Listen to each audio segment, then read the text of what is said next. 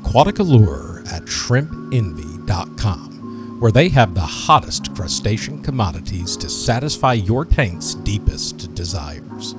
Their freshwater beauties are the shrimp dreams are made of. Vibrant, sassy, and ready to make a splash in your aquarium. Spice up your shrimp's underwater world with Shrimp Envy's tantalizing shrimp food, turning every feeding into a gourmet affair. And don't forget the sexy supplies, because every shrimp deserves a tank that's dressed to impress. At shrimpenvy.com, they believe in shrimpy business and pleasure. Let your tank become the talk of the underwater town. Join the Shrimptastic party now, because when it comes to your aquarium, keeping it shrimple is so last season.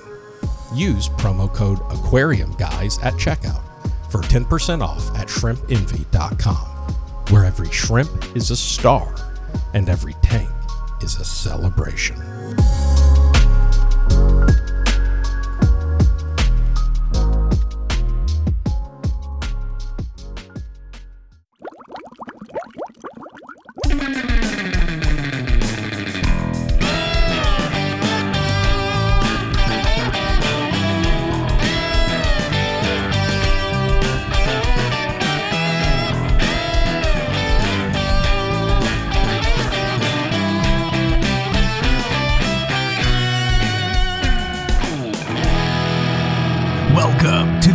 Aquarium Guys podcast.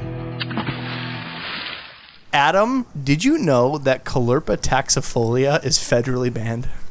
the federal government and their goddamn motherfucking rules. I don't All know right. with this shit. All right, ladies and gentlemen, welcome to the Aquarium Guys podcast, where uh, we're going to do a little bit of a short one today questions and answers. Jimmy's gone. We got Dan in the hot seat. Say hi, Dan. Hi, fellers. I'm your host, Rob Zolson. And I'm a host too, Adam Elishar.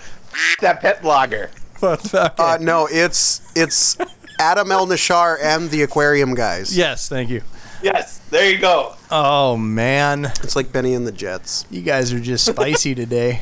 Well, Well, that's because we went through a, a one-hour podcast of all the ways the government's going to find a way to f- us thanks to that goddamn. Can we even say the name on this one? Nope. Next. So today we're going to be answering your questions. I'm going to be opening up the Aquarium Guys email. You guys can submit your questions to aquariumguyspodcast.com. Uh, excuse me, aquariumguyspodcast at gmail.com. Maybe that's why they haven't been sending it in. I'm going to start. Jackass. I'm going to start, and I really hope I'm not double doing these questions. First question is from June 18th. So that kind of gives you guys uh, where we're at with these questions when it is August 23rd. So uh, we're going to get caught up here. It says, Hey guys, I've been listening to your show for a long time and love it. I have two questions and input on both concerning the fish trade, which I know you guys would know a bit more about. One time while visiting my local fish store. The owner was unpacking his shipment and saw a tank full of half beak fish gasping for air and dying. I think he lost the whole bag. I want to have your input as store owners and longtime uh, in the trade. What do you think, as back of the envelope calculation, is the number of dead fish in the industry? I am from Israel. It is a relatively big ship supplier in the trade. If they produce a million fish a month, and every person here buys 10 fish, there's no way that there's 100,000 fish keepers in Israel needing 10 fish monthly. Otherwise, we are shitty fish keepers, lol. Where do you think all these fish go? How many of them die? If you consider all the traders out there, uh, from Segrest Farms to the Southeast Asian guy breeding in plastic bettas, what is the turnover in a fish store, imported DOA, and dead fish in the store? Well, that that uh. I know it can be very bad. I've seen bad stores open up. I've seen bad stores have a fish section that fails and their reptile, their critter section that succeeds. Yet they still continually to try having a fish section, and these people will just blow through it and they will consider that the fish department is what they call a loss leader. A loss leader is if you go into a department store such as Walmart, you go into the back section, all the televisions that Walmart sell are generally sold at a loss. They're anywhere between 10% or just break even on all of the televisions on any given day at a Walmart area because Walmart has done the math and they know and they put the TVs at the very back of the store because it's a loss leader getting you in to buy other products that do make them profit. So if a pet store handles the fish section as a loss leader. They'll put it in the back. They're not taking care of them very well. They die. That could be an absolute ton of fish, but if you're doing it right, luckily we have Dan from D's Fish Co. here. What would you say is an average of shrink in a given month at a fish store? We don't lose any fish. I, I mean, that's that's the goal. Just kind of like Minnesota wants no deaths on the road, but people are still going to hit each other. You know, there's always losses. I think most of it happens at like the wholesale level. And when they come in, usually it'll be like the tail end of something like they try to get rid of them before they're passing away from parasites or, you know, that bacterial infection claims them. But at the store, I don't know. I'd say probably like 10%, 20% maybe. Okay, I and that's say a- it's ten percent, ten percent or less tops. I was gonna say uh, twenty percent would be a bad month. Yeah. All the way around, but you can expect up to ten percent from fish stores. Uh, Adam had a fish store as well, and on the books, that's where you want your shrink to be no greater than ten percent. So if you're ordering a thousand fish, hundred die. There's your average. I mean, Um, but here's the other thing: I put my fish towards the front of the store, and then my fish sales tripled. Yeah, yeah. You were So not a loss leader. you You were a you were a win leader. Yeah. But I, so what I'm thinking, those fish died. Half beaks probably died is probably because they medicate, depending on what color what color the bag water was. So it could have been a they didn't have any salt, or b the medication that they used to knock them out. Because half beaks are really sensitive to shit. Sorry, I'll watch my swearing. They're really sensitive to medications, and you have to be careful how much you dose with them. So I'm not going to do numbers, my guy, but I'm going to try to answer your question the best that I can. Uh, I believe you said Moshi is this uh, guy's name. I'm butchering it. The best answer I can give you is percentages, not numbers. You can do the numbers of how many fish are produced. I'm going to tell you that a breeder is going to cull 40% of his stock off the top. When they're bred and they have inbred traits or they don't have the correct color line, they're not going to sell. The mature thing to do to make sure that you're getting the best and strongest thing is to cull stock that doesn't fit. And a good breeder matures no less than 40% of their stock in those situations. So that right off the top, there's 40%. Then that breeder gets it over to some sort of industrial middleman. That transfer you can expect a 5% lost. Then from the middleman, they will ship, say the middleman's in Singapore, the breeders, the breeders in Singapore, they will ship that to one of the Segrest farm wholesalers uh, across the sea, and you can expect another 5% loss. Now they're making up for it with the pencil, uh, penciling. You know, they're getting this fish for some cents, marking it up to X dollars, and then the fish store that finally gets it marks it up, which they're going to be looking at no less, uh, no more than 10% loss. So you do the math on how many of the hops those uh, hopes uh, hops those do. Yes, that is a lot of fish, but you know when each type of fish produces a ton, you're not going to want them all to live from the culling uh, state. That's the level that m- people have the most difficulty hearing is that the culling stage. You can listen to some of our uh, podcasts in the past about how that was a hard topic and how it should still be done. Now, the second question he has is while watching YouTube, I saw a video about a guy who opened a monster fish store and was thinking, since it wasn't clear from the video, if you stop, if you want to stop the trade of monster fish and make Ohio ri- uh, fish rescue obsolete and not have environmental disasters like Florida, shouldn't be the goal to close down stores like that and others since they don't seem to check in the stores uh, if they have the means to take care of the monster fish is fully grown and not the store size they don't have to releasing into the wild or another Ohio fish rescue job. I would like to argue that if it's a m- true good monster fish store, the majority of them educate them better than most mom and pop stores. Most monster fish stores have a giant tank on display. They can show a couple of those fish full grown. I would like to pick pick on J4 flower horns. He gets a lot of exotic, rare, big fish in. He's got a you know 800 gallon tank, just like D's Fish Co. has an 800 gallon tank, and they have a massive pacu in there, showing you why you shouldn't have it. Yet they still sell monster fish to clientele that will take care of them. So generally, monster fish stores do it better in most scenarios than others. That's my argument. Should there not be them? Well, I'm gonna I'm gonna go to my America list and say we're free to do whatever we please, but we should all be ethical and try to think forward so we don't have to have laws enforcing us to do it later. Did you? Yeah, and then more of the wonderful pea people come in and Yeah, we don't want pee people. on our parade. The pee people. There, there, there's one for you, Adam. Yep. Did you see the meme that I put on the Aquarium Guys Facebook page? I did not. Oh, there's a there's a picture of basically people the average person that gets a monster fish and i'm talking about the college students that come in and want an oscar because they kill and eat everything they're the same types of guys that have lifted fing trucks with the testicles hanging from the Oh, back those are those are the guys that go into Petco to buy bala sharks. yep and You know, you know the ones. yep i know and then girls have a name for them they're called pinky pete's What? pinkies Pinky Pete's. Pinky Pete. pinky pete's Pinky Because- Pete. Who is gaslighting you, oh, Adam? nobody's gaslighting me. So the girls would refer to them as Pinky Pete's because their dick was the size of a pinky finger. Huh? Can't relate. That was so so beneficial to the podcast, Adam. Thank you for that. know. I appreciate you. You know what? I don't have to say anything the rest of the time. no. Are you kidding? That's going to be everybody's favorite clip right there. All right. Oh, I All don't right. know, Pin- they, somebody edited, the, isolated the one of me going on my rant about the government. So Pinky Pete. All right.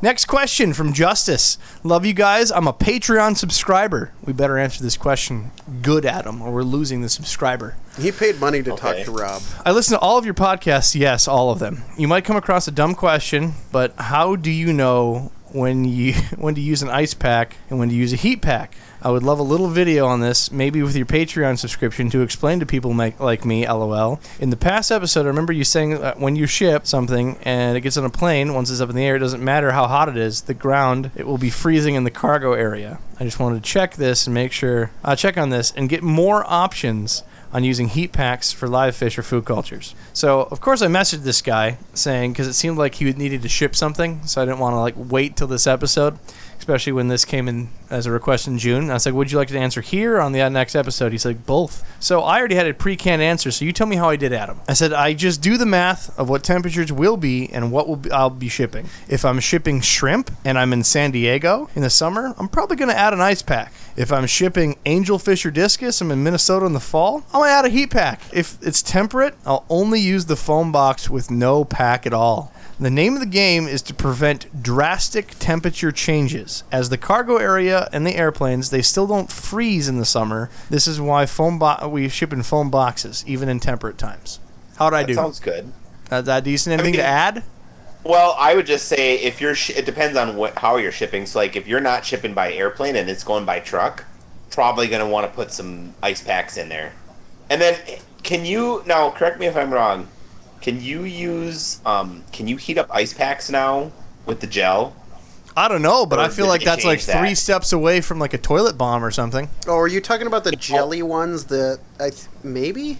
I because are they are they still in the trade? They were in the trade when I was in, where they were you could either freeze them or or heat them up, and then they would keep they would excrete. Oh, heat for I a know the while. ones you're talking about. Those are expensive. I feel like that. That is, that They is more work. expensive. I feel like that's like one step towards how Amish heat themselves in the winter in their carriage by putting rock, heated rocks underneath their. uh, Right. Uh, you just boil up an egg and put it in the box. Ah, you just stick her on in there. Don't worry if it burns your thigh. That's how you feel. I think the biggest the thing only thing is um, people that work at like wholesalers, the people actually boxing your your fish and shipping them. Not everybody in an industry is like a fish person, so they don't know. Hey, maybe I shouldn't put a hundred of these to a bag. That sounds like a bad idea. So the shrink, there's so many variables involved. Well, that at least gets you going there. Thanks for the question, Justice. Next one. Zach wants to know Hey, curious what kind of snails you think these guys are. I have one mystery snail in the tank with eggs all over the bottom of my frog bit. Didn't realize that mystery might lay without a partner. So, mystery uh, snail eggs, they put them on the top part of the aquarium, generally where there's air. So, if they're putting them on Yeah. frog bit, it's a little little more difficult. Well, what I'm going to do is I'm going to copy this image. I'm going to paste it in Discord. And if you guys aren't listening in Discord to catch these podcasts live, get on it. Go to aquariumguyspodcast.com. Bottom of the website, you'll find the Discord link, or even in the show notes. And it's a heck of a picture. It's 18.47 megabytes. So he gave me the the Mondo resolution. Where where is this picture? Oh yeah. So there's picture one, and here's picture two coming at you. So that one does look like a baby mystery snail, and the other one looks like a mystery snail. And the other picture you gave us, showing the bottom of the frog bit, looks like a small piece of mystery snail egg. So yes, I don't think that you've had a single mystery snail lay eggs without a partner. I just think that they may have had some going away sex. They usually do. So know that if you're getting one snail, that that snail probably went to a party the night before. You know what I'm saying? It came out of the snail orgy tank. Yeah, it's it's just it had some fun sometime. Just assume Wait, like aren't mystery snails hermaphrodites? No. uh, imagine that they're Schrodinger's snail. You know, could be with eggs, it could not be with eggs. I just assume that it has eggs. Wait, are they? So wait, I, I'm wrong on that. They aren't hermaphrodites. I think it takes two to tango. Yeah, even if you have an asexual snail, it still needs a, another partner. They're not like the uh, Oh. the ram's horns that can just. They're not like Malaysian trumpet snails. Then I love Malaysian trumpet snails. They're garbage. Who needs substrate when you have snails? I'm still confused. They confused. are the the- f***ing substrate. Uh, I'm still confused. Are you can are you worried about them being asexual? Like it doesn't matter what parts they have; they both can get pregnant. No, Well- it's male and female. Because that Malaysian trumpet snails, for those that are listening, they ca- they are asexual, and they, as long as they have the partner, they'll they'll figure it out. Mystery uh, snails do have male and female. Okay. I think that's the question you're trying to get at. pond snails? Great question. Look up look up mud snails. I just kill them, and I want them to die forever. So I really haven't done the investigation on them. All right, next up for biz. Hey guys, just want to start off by saying love the podcast. This is Tracy, by the way, from July 16th. I want to switch all of my tanks to sponge filters. What's the best large high output pump in your opinion? I had an Alita AL-6A that didn't last very long before I had to rebuild it, and it really did not help. Any ideas? Well, number one, if your Alita is failing you, it's probably not sized correctly. Most of the time, people will get a pump that's too big for their needs, and it will burn out. It's just a diaphragm, if the diaphragm's overworked, you got to let more air out. So that's most common cause. Alita's a great brand. However, not sponsored. Aqua Miracle on Amazon. You can look them up. They have AP40, AP80, and AP120. They're great price. I've had a lot of luck with them as well. Alitas are good, but they're a little more expensive. This is great for your bang for your buck. In fact, right now they're recording this podcast. A a uh, a 40 LPM one is 100 bucks. Pretty damn decent. Yeah. Pretty damn decent. I like the uh, the VIVOSUN ones. I was pretty impressed with. Uh, VIVOSUN. Vivo Sun makes a pretty mean uh, high GPH air pump.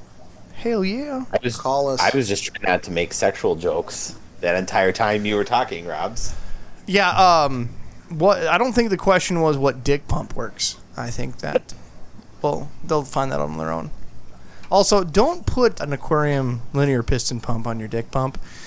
Put Solid it in your advice. ass. yes, yeah. All right. wow.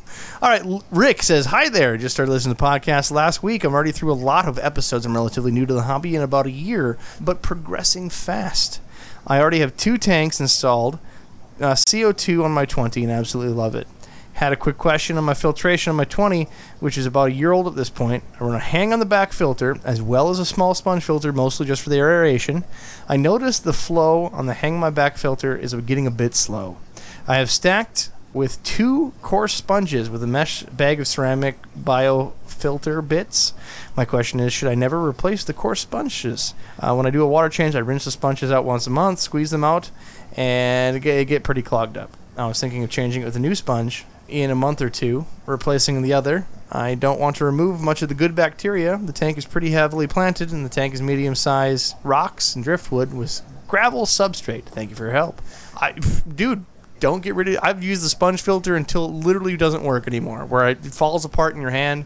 Just rinse those things out, put them back in there. Your pump on the hang in the back filter is going to age with time. It's not going to be as cheery in the morning to, to pump through.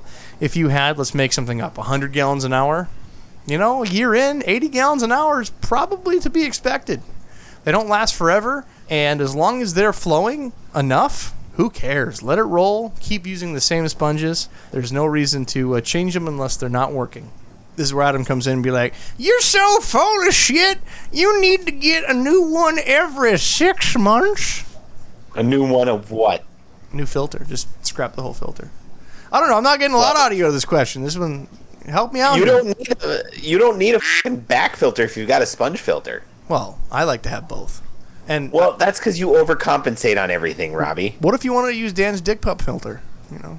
Well, Too yeah, and I most could also put an air pump up my ass. I, that doesn't mean I'm going to do it. Thank you. Thank you for insightful advice, Adam. U.S. based answering service for the aquarium guys. Nope, I don't want to read spam. All right. Peter, the sunfish guy, says, Hey guys, it's been a while. I have a four bed house. I plan to do away with the wife and kids. I'm recarpeting. what I want is a gerbil tank style aquarium for an octopus. So tubes are going up from the tank to each room so it does not get bored. What's the best way to secure the tubes? What's the best octopus to keep? Is there any entertaining any uh, tank entertainment recommendations to prevent my new blue ring octopus from escaping? Can you guys help me fit, set up this and fit it? So you should Is do he, a, is he giving a shit or? you're going to want to do a lot of research beforehand by playing like Metroid or Castlevania. And then you just build a network of tunnels around the house. Got to give them little boss battles, items, gear for enrichment. As far as what species, go big or go home. Just get a giant Pacific octopus. And then one day when it's unhappy, it'll just crawl out and end you. Now, here's my whole thing. So, an octopus can fit through the hole of anything that its beak can fit through, if I'm correct. Didn't we hear that from the Pacific? from Yes. that lady? Yeah, so as long as its beak can fit through anything, it can can go through anything. I don't even know if you should have tubes, really. Just give it a bunch of fing toys to play with. I'm I'm loving how Adam's really taking this uh, question head on and answering it like a like a professional. Like you shouldn't have a blue water octopus. Dude, the gutter Oh, snipe no, biotope. you shouldn't have it. What was that? The gutter snipe biotope. I just uh, I remember that old meme. It's a series of tubes. One of the guys, the The senators trying to describe is the internet. a series of tubes. the internet is a series of tubes. You know, I'm gonna have a fing blue ring tank, and then I'm gonna send it pictures to you guys, and I'm gonna have all of you. Follow up questions: How big should each individual tank be? By the way, the octopus is half complete shit, but I'm glad I got Adam thinking. I would like to pull this off with a three dollar budget. Uh, kindly go fluke yourself, the sunfish guy. So, uh, Peter, thank you. I needed this laugh. Just steal a bunch of PVC. All right, we have Lars. and I'm L A R S. That is the first person's uh, the, their first name, and I'm not gonna lie, I kind of like it. Hi guys, I started listening to the podcast. I'm enjoying it so far. I was wondering if you guys have done a podcast about lighting in an aquarium. I recently got a Fluval Aquasky 2.0 to replace the shiny light in the tank that uh, it came with. I'm not really sure how I should adjust the settings to get max possible growth, and maybe adjust a little algae for the snails. Thank you. Here's the problem when you want Robs to do a podcast on lighting, and Robs himself gets his lighting from an actual dumpster, he literally dumpster dives for fluorescent ballasts. What do you want from me? I once bought a Costco light for a for a shop and use it for my aquariums. Like, am I gonna be your de facto guy telling you how and what spectrum and to what you know penetration you need your lights at? No, I'm the guy that uses Gorilla Tape to kind of block the XS rays out the front of a broken garbage dumpster find. So, um, Adam, what do you got for recommendations? You think that's a joke, but I've fixed dumpster lights with him down here. yes. I've done the same thing. I've used just regular and shitty light bulbs. My favorite story is going and when I was setting up my animal room, buying four foot lights from Walmart and Home Depot, and apparently I bought them in front of a cop because he was wondering why I was buying so many grow lights and so many four foot light racks. But it's like you don't. They don't need much. Now they have some really cool shit. Does Fluval still have that really cool? uh light that you can like program so that it goes to like red to blue and everything, Dan? That's the Aqua Sky. All right, real real talk here. Real talk here. That is a Dr. Sky, by the way. Anything. I got a used light from a buddy buying an aquarium. I got a 125 gallon aquarium, and it came with unmatching lights, but it had a little controller with it, and he says it was really cool and fancy. It, ha- it emulates a rainstorm. And I'm like, Yeah. this is the exact shit I don't spend money on. But I decided to give it a whirl because guess what? It was free. So I plug it in on my 125 gallon tank, which I still have the yellow penis fish in. It's old. It's my last Dojo Loach, and when he dies, I can't get any more. Oh, I'll get you some more. He's like 12 years old. He's huge and old. He's blind. And I put on this. Apparently, he has some uh, sight left because I put on this wonderful uh, ambient. It literally looked like a thunderstorm. Like every now and again, you get like a thunderbolt it would flash across the tank and then like trickle back. It was really cool. It emulated a thunderstorm really well in the tank. I'm like, oh, you know what? Once a month, maybe twice a month, I'll go in and instead of shutting off the light, I'm gonna put it on rainstorm mode. So I put on rainstorm mode. I wake up in the morning and I watch the thunder go off and see the dojo loach shoot out of the water because he's so spazzed out and not knowing what the is happening. He hits the ground and I have to actually go fish him up, put him back in the aquarium, and I'm never using that mod again. So that was the one time I wanted to use this cool new fancy light. Nah, I'm going back to dumpster finds. It emulates a bad GFCI. you know we're not going to get Hagen to ever sponsor this podcast now. I know. Actually, uh, real talk, I did have one. I can't remember the name of it. It was kind of like the Aqua Aquaneats, but a little bit nicer. And it had that like rainstorm feature on it. And that would make half of the fish in the hobby spawn. Like Corydoras. They just love a good rainstorm. You pair that with a water change, like a cold water change, easy peasy. Ta-da. All right, next question. Saltwater fish. Hello, my name is Christopher. I'm a fan of your guys' podcast. I used to listen to it all the time when I was working during COVID and wanted to learn more about the hobby, and I swear you guys got me through that damn job. Haha. I remember listening to one of your episodes when talked about a cool fish, but I can't for life remember can't for the life of me find it again. There is a fish that can change its orientation. They decide what side of the rock is not on the bottom of the ocean of your tank and will start swimming diagonally before the changes. I'm so confused. Headstanders? They don't just, they don't pick orientation based upon that. What? They will I'm trying to get through this. They will decide this that the side of a rock is not the bottom of the ocean your tank and will start to swim diagonally for a while before it changes to the bottom. So it must not be sexual orientation. It must be swimming orientation. Yeah, like a upside down catfish. There you go. That's probably what he's thinking of. Or headstanders. Either way, you're kind of getting it. Headstanders, they that's because they're uh, they swim through such high powered water that they're kind of upright. But upside down catfish absolutely will. And but they don't do that for when it gets mature. They just do that when they're younger, I suppose. So yeah, look it up. Upside down catfish. They are part of the Synodontis family. They're a great community fish. Check it out. I know we spoke Are about them those before. illegal now too? They are not. Okay.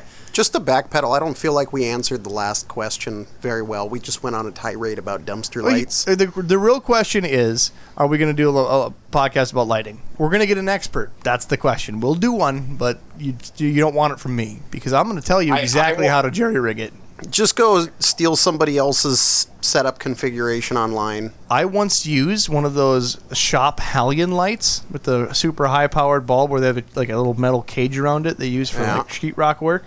I use one of those to heat an aquarium in a pinch. Oh yeah, yeah. So you, I'm not your guy. I kind of kicked myself for not stealing some dumpster lights one time. There was a mysterious garage fire, and then like a week later, a whole bunch of high pressure sodium lights ended up in the dumpster. So I would have mm. taken every single one of those. more than likely, it was a grow up that burned down. But I did not have a truck at the time to throw all this stuff in. These were huge ballasts. They were like six feet across. All right, next question. Matt wants to know, "Hi there. I just found out I found this podcast and I got to say I am hooked. There are less podcasts about this hobby freshwater than I would have expected. The few that I've tried are either too specific to a species and lots of science all over the place with general fish questions. Not to mention, there are some that I just don't think is good advice for new people in the hobby to be exposed to. You guys do topical episodes. They are varied each week not just on different fish each week. I especially love the jar episode, Dan. Uh, hats off to you for that episode. Uh, most people won't touch the subject for fear for pushback, but bowls and vases are a hell of a lot of fun. We raising discus in here, man. You don't want none of this shit. You don't want none. Uh, even just as emergency for fry, plant propagation used for other tanks. That's just one that sealed the deal for me. I'd love another episode on them with tricks, techniques, and scapes. You are also super knowledgeable while while still being a regular fish people that don't just know it all. Have you heard? Or what a dumb fish question, people. So keep it up. It really stands out. I have do have a question. I swear it's random. Are there any everyone should watch movies or documentaries about fish keeping? Like anything for newbies and learning about setting up to f- fall deep into this world, to Walstad, to battle uh, between natural, low tech versus high, salt, fresh, etc. Anything. I love music. Love me a good good rock doc. So people, where's the fish docks at? Keep up the good shit, Matt. When we got this text message, I was sitting in the living room with Dan. Dan was a bit high. I was just Scratch that. I was actually I think that was the one night I tried gummies. Could be. And Dan and I were sitting in there like, what in the world they hang out with documentaries can we watch? Say that again? Did the gummies not work, Robs? Uh, they didn't actually. That was when I tried a gummy and nothing did anything. I was kind of bummed. But regardless, Dan got high. I Can we have the editor cut that? and we were sitting there like, what fish docks are there? And we, we sat there for a moment. We searched on the television, and you know what we found? We found this sweet kick-ass. Was it from National Geographic? A oh, what was it? Tanganyikan cichlids. oh yeah, it was like Rift Lake cichlids or something. It was filmed in like, God, 20, 30 years ago, easily. We found it on YouTube. It was so cool. It, it actually was pretty nice. Like for the time it was filmed, it was very progressive. I have it. It's called Jewels, Jewels of, of the, the Rift. Rift. Yes, uh, they have it on YouTube. It's in six parts. Africa's animal oasis. Here it is. Animal Oasis. And There you go. feature presentation. Once you hear that noise, you If know that it's sound good. don't take you National back. Geographic was good. All right, so check this out. It's a super old documentary called Jewels of the Rift, and it is so good, and it goes deep on freshwater uh, cichlids and, uh, from different uh, lakes in Africa. And I was, I'm telling you, I sat and watched the whole thing. It was so good. So I don't think there's a lot of de facto really good documentaries. I think that you can watch a couple. This is probably my favorite in one direction, but we could really use like an in-depth Netflix documentary about the hobby. If uh, you're listening, no one wants to have a rehash of the Johnny Depp versus Amber Heard trial. All right, f- you, Johnny got success, live with it, and get us a fish documentary. No, because it'll turn into something like Tiger King. I'm good with That's that. what it'll turn into. I'm it'll good turn with into that. like the Fish King. I'm pretty sure that Big Rich himself got approached because of the Tiger King about a deal doing a doing a show with him. They should pick On- that guy up. On a side note, can we pour one out for National Geographic? Yeah, it's gone. Yeah, in case you guys didn't know, there's no more National Geographic. I thought Disney owns them. They got canceled for, you know, being National Geographic and all. I'm so confused. No, they got bought out by Fox, and then um, And then they Disney bought Fox. Got rid of the entire editing department. Yeah, and Disney bought Fox, so now Disney has the asset. So it's dead for now, but I guarantee that'll be rehashed. Demonetized. I don't even think the magazines are still made, are they? Nope. Sad day. That's actually where I found my first porn. Uh, moving on. um, so yeah, check it out. Jewels of the of the Rift. There's a link on uh, on YouTube. Next one. Jared wants to know, hey guys, love the podcast. I've been along for every episode. Been keeping aquariums for ten years. I have 46 gallon tall with a canister filter. Wanted to try switching to inline aquarium heater instead of using a submerged heater. Wanted your opinions. Have you ever tried one? Uh, thanks. Keep up the good work. This particular gentleman says, been wanting to head up to D's Fish Co. Live in a particular city in Minnesota. So uh, you'll see Jared soon, hopefully. Okay. So uh, in tank heaters, I have used this the uh, inline heaters. I've used only the internal heaters. The not just the glass heater, titanium heaters, but I've also tried one of those. I bought one of those German under the gravel heaters.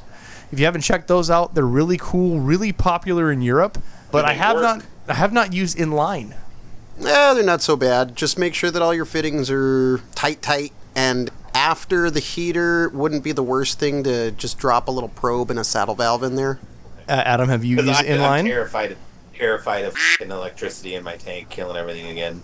Have you used inline heaters, Adam? No, I, I actually just go to heating the room now because of all my f***ing issues. I've looked at inline heaters and I wanted to try them, but I'm just a little leery of heaters, especially with when you shove them into, you know, I, I don't know how they'd work. Maybe I'll try one. If I wonder if you put them in like a fluval or something that they'd work really good. If this isn't proof that we're not a know-it-all podcast, I don't think anything else will. We've never tried it. We're very open to admit it. And guess what? Because of this, I'm probably going to buy an inline heater because this sounds real cool. And I'd just like to figure out another way to electrocute my ass. Yep, I found them. They have it on Temu, baby. I'm getting the shitty versions. What the f- is Temu? It's is like it the- like a shittier version of Wish? Yeah, it's like the new Wish.com where you can, you know, order something, wait six months, and then have They- it yeah, they- in your hand. They steal your credit card and don't send you the stuff. You're bitter. No, actually, a lot of stuff's coming out where people are they're getting their credit cards hacked from uh, Temu. Is that right? Yeah. Uh, I'm gonna stick to Wish.com then. Yeah, Wish never let me down. Never- I mean, besides every product list. Yeah, but besides the three month shipping, but Oh, there you go. Uh, chat says Temu only takes ten days. Clearly, you you're you're you're sponsored by Temu because that shit ain't true. All right. Next, we have Nancy. Nope. Nancy wants to sell me a website. Nancy doesn't get her question answered. National Geographic still exists, by the way. Ha ha. There's still chances of getting And- na- and naked it- Africans sent to my ma- door. There's a magazine, huh? I said, ha. There's still a chance of getting naked Africans sent to my door. oh jeez. God damn it! That's like one of the most racist things I've ever f***ing heard. Is it? I'm, I'm not saying anything. That it was literally that's back in the day. If you were a '90s kid, you got those cool zoo books you saw commercials with. You got Books were awesome. yeah, you got this. I forget uh, the the nostalgia's in my brain, but it was basically like this cool storybook learning center magazine. So you had those two, and then you had National Geographic, and there was a th- like 33 percent chance there was a naked African somewhere on the front or back cover. National Geographic's Areolas of the Orinoco Basin. God damn. Dude, that's how Heiko Bleher got his start.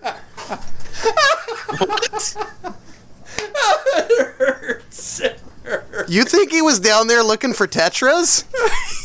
no, he was down there looking for tatas. Okay. I can't breathe. We gotta continue. I, I got only got a few more questions. All right. Don message. Oh. Go ahead. National Geographic's done by the end of next oh year. Oh my god, guys. All right. Don has a question. Says, "Hi, I caught into the phenomenal idea recently. I'm looking for a a support for a project. What's the largest saltwater aquarium you've built?" Uh, then they said, "Imagine the craziest." Because I literally just sent him back a question mark.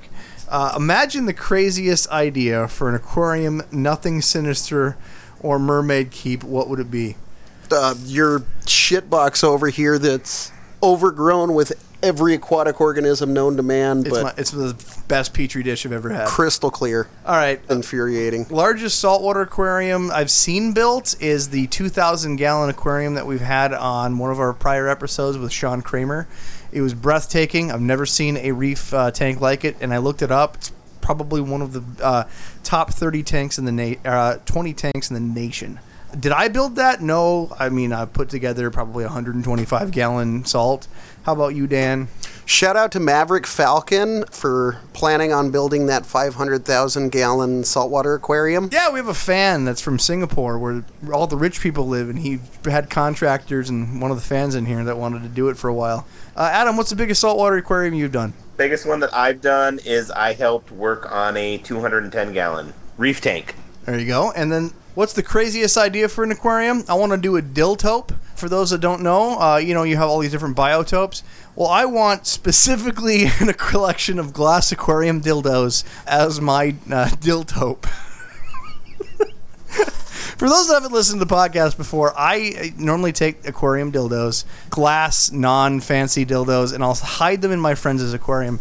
I've done this to different people over the years. I've, put one in Ohio Fish Rescue, I've put one in uh, just a lot of places, stores, friends' aquariums. I'll even get a text message, you know, later. I went to J4 Flower Horns in Chicago. I left one in his tank. It's just a thing that we do, and you take that and you pass it to your next friend, and it's like a chain mail from the 2000s, but it's in a dildo in your aquarium and your friend's aquarium.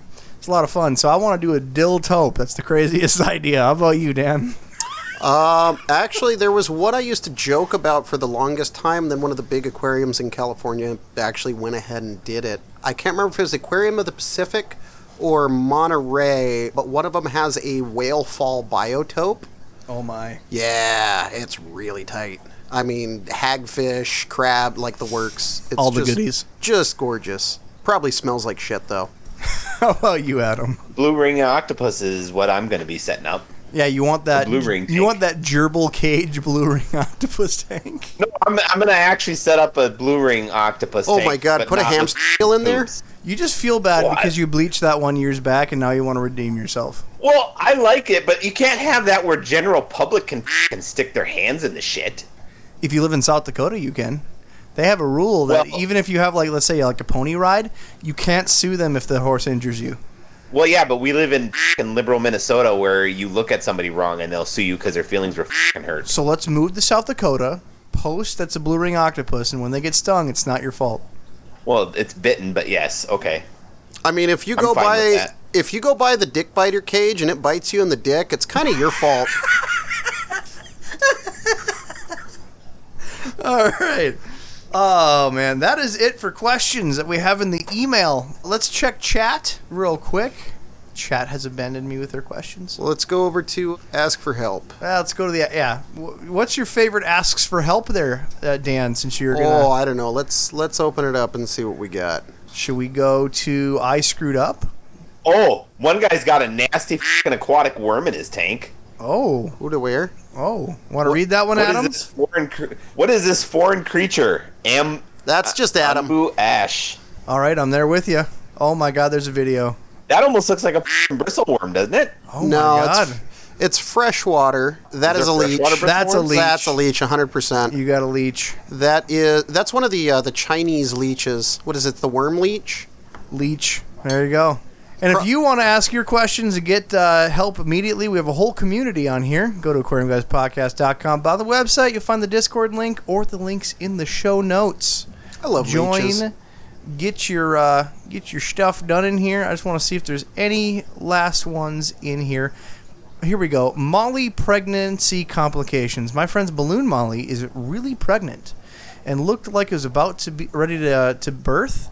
When we looked at it, her again, she had something hanging out of her. Is this a problem? Can it be fixed, or just being paranoid? And according to the picture, we have a very fat balloon Molly with that. That's poop. Yeah, that's poop. Feed it some peas. Well, yeah, that's poop. You have a very pregnant fat balloon Molly that's just just pooped. Yeah, see?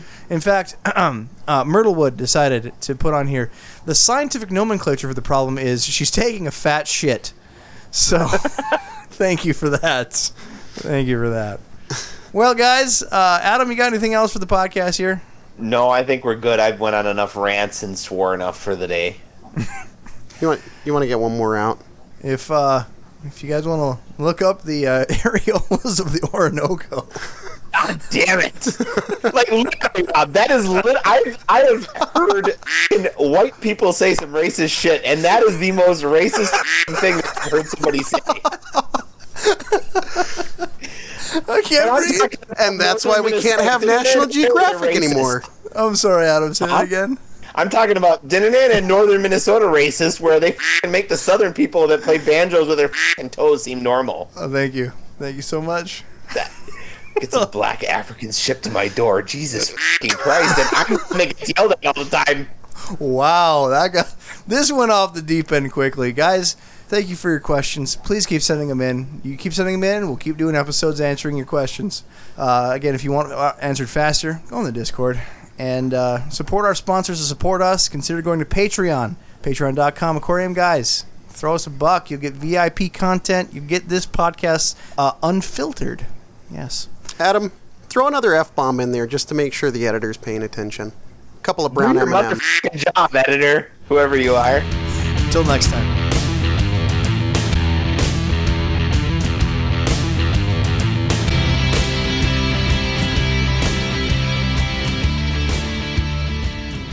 Thanks, guys, for listening to the podcast. Please go to your favorite place where podcasts are found, whether it be Spotify, iTunes, Stitcher, wherever they can be found. Like, subscribe, and make sure you get push notifications directly to your phone so you don't miss great content like this. The internet is a series of tubes. Nobody's gaslighting me because their dick was the size of a pinky finger.